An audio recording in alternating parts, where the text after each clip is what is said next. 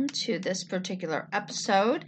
Uh, this is another Neville Goddard lecture from 1966 titled Christ in Man, and this is a very short lecture, uh, about half of his normal lectures. So let's get into this. Neville tells his audience Christ is the reality, the God that is in man. It is he who breaks down the dividing wall between himself and man and makes of the two one new man. Is this all done on the other side of the veil? Or is there something that we can do on this side of that dividing wall? Let me share with you a story of a very dear friend of mine, one who has had most of my experiences. Listen to me carefully, for God speaks to man through the medium of dream and unveils himself through the revelation or through revelation. This is his letter. I awoke at six o'clock in the morning. It was too early to get up, so I decided to lie in bed and do some purposeful imagining. Then this thunderous voice came from within me declaring, I am God. I am self contained. I am self sufficient. It kept repeating these words over and over and over until finally I said to it, I know, and I'm trying to do something about it. But you are speaking so loudly, I cannot imagine. But the voice continued, I am God. I am self contained. I am self sufficient. Over and over again. It seemed to me like rape if you can't prevent it, relax and enjoy it. So I did, and fell asleep enjoying this declaration. Okay, I know that sentence there is probably really controversial or triggering, but I mean, that's just what it said. Um, then I found myself in a vast desert of nothingness. Not a blade of grass, not a shrub, not a cactus, nothing but an infinite desert. I am holding some golf balls in my hand, I throw one, and instantly a beautiful home and yard appear in technicolor. I throw another, and a second home and a yard appear, this time with people around it. Taking another ball, I threw it across the way, and a wonderful putting green appeared. Then a man at my side said, Isn't that terrific? You put the ball right next to the hole. And I answered, No, I don't do it that way. I put the ball down and put the hole next to it. Then I created a huge gate and we walked through it into a miserable scene of dilapidated house and a streetcar in the last stage of decay. I took a ball and tried to throw it, but no matter how I tried to release it, it would not leave my hand. Then I said to myself, Maybe it is beyond my power. And as I contemplated this scene, the ball was released, and the house was transformed into an ultra modern hotel as the streetcar became a streamlined bus, which quickly moved away. It was so easy for me to create out of nothing, but when I came upon a scene out of the past that I know to be a fact, I couldn't change it, for I couldn't let go of the past. But I persisted and persisted, and I was eventually rewarded, as the house was turned into a glorious new hotel and the streetcar into a streamlined bus. Then, he said, I came upon a scene which resembled the Miracle Mile on Wilshire Boulevard, with an island up the middle. But in place of the usual well dressed men and women, I saw young boys in messy pants and girls in bikinis.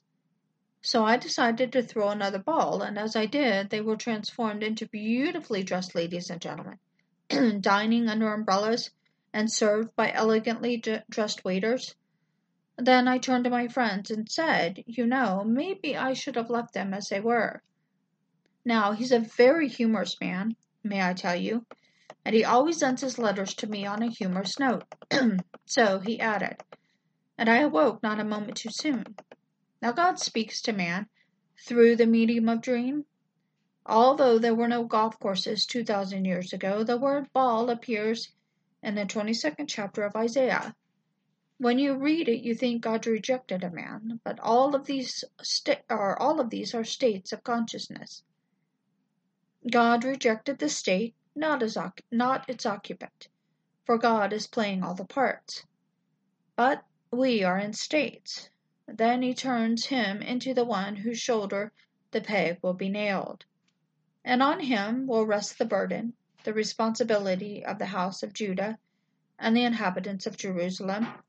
In the tenth chapter of 1 Samuel, the prophet Samuel speaks to Saul, saying, The Spirit of the Lord shall come upon you, and you shall be turned into another man. God rejects the state of Saul and turns him into an entirely different state. Now listen carefully to what you can do on this side of the veil to break down that wall between the two and make of two one new man. Jesus came into the world preaching the gospel of God, saying, The time is fulfilled and the kingdom of God is at hand. Repent and believe in the gospel. Believe my testimony, for all the promises of God have found their fulfillment in me. Believe my gospel and repent.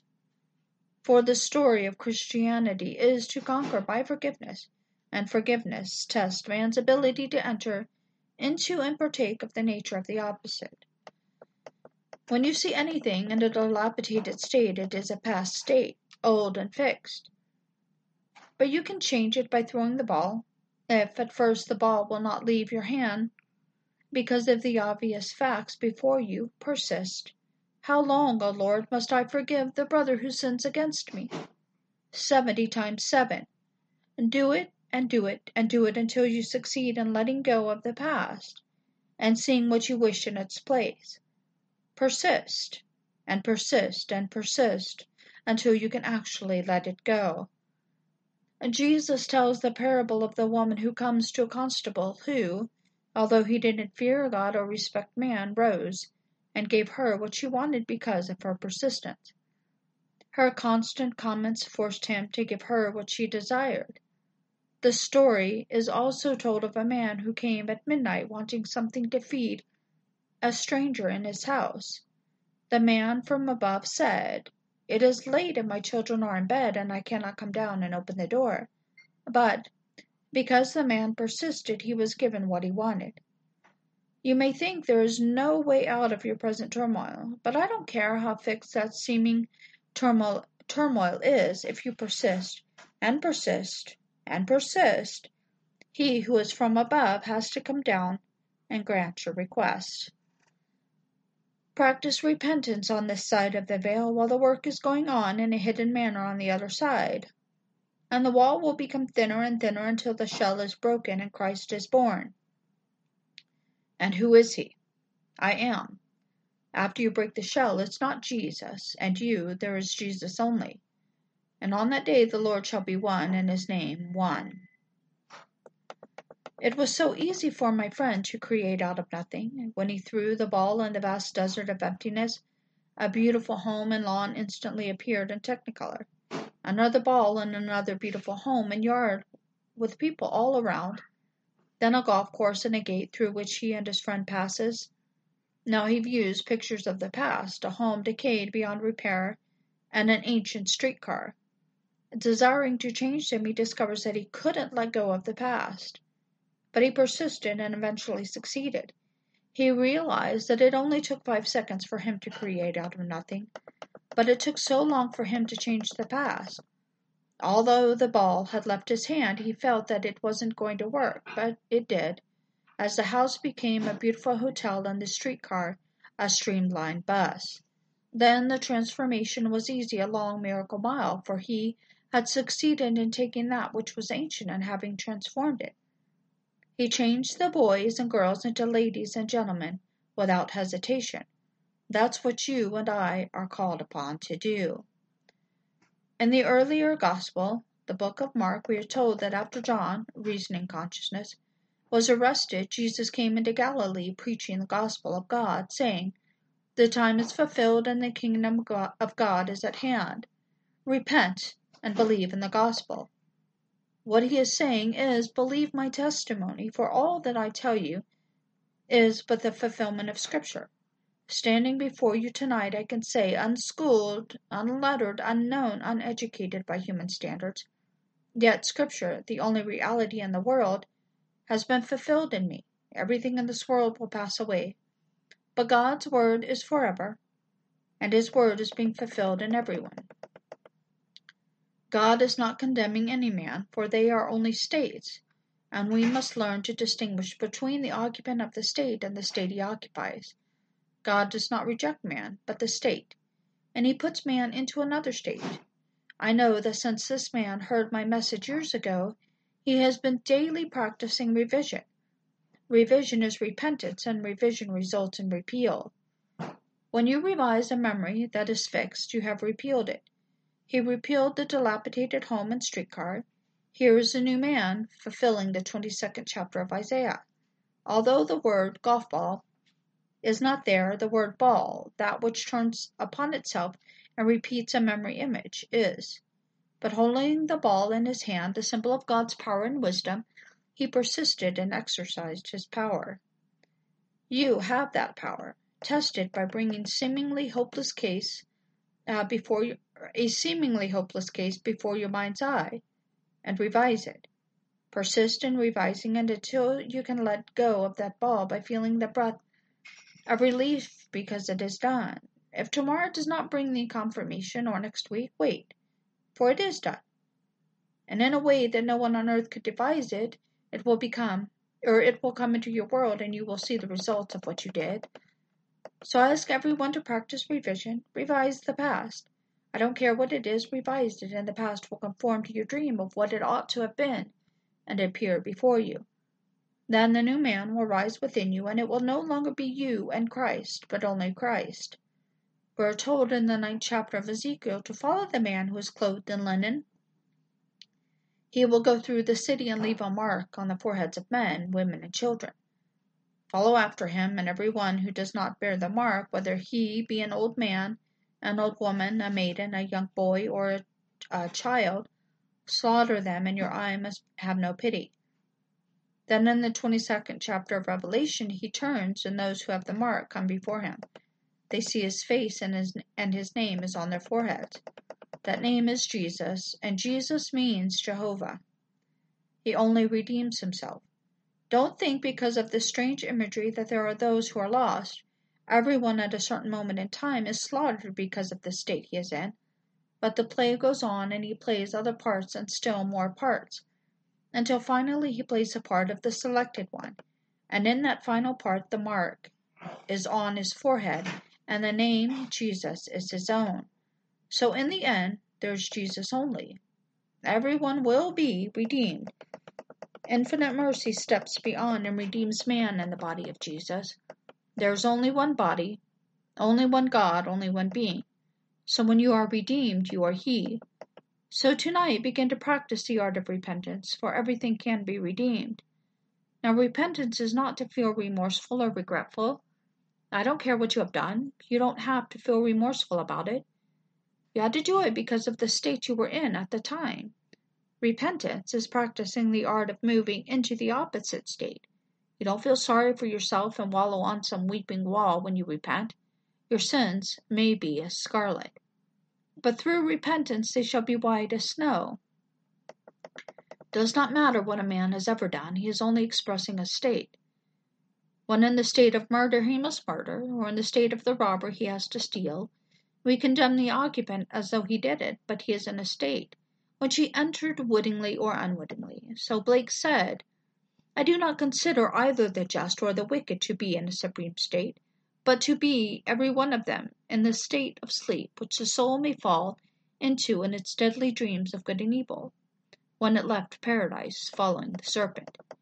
Scripture tells us there are two things which God finds impossible to forgive. The first is our failure to believe that I am He, and the second is the eating of the tree of good and evil. Man's unwillingness to believe that I am He is the fundamental sin. For God, whose name is I am, became man that man might become God. My unwillingness to believe that I am He who causes me to breathe, to think, and to move, as well as going through life condemning good and evil, as I see it, is unforgivable to God. But then comes this wonderful revelation. I know from the Lord Jesus Christ that there is nothing unclean in itself, but any man who sees anything to be unclean to him, it is unclean. And as he lives with it, his state allows it to be seen as unclean. That's life.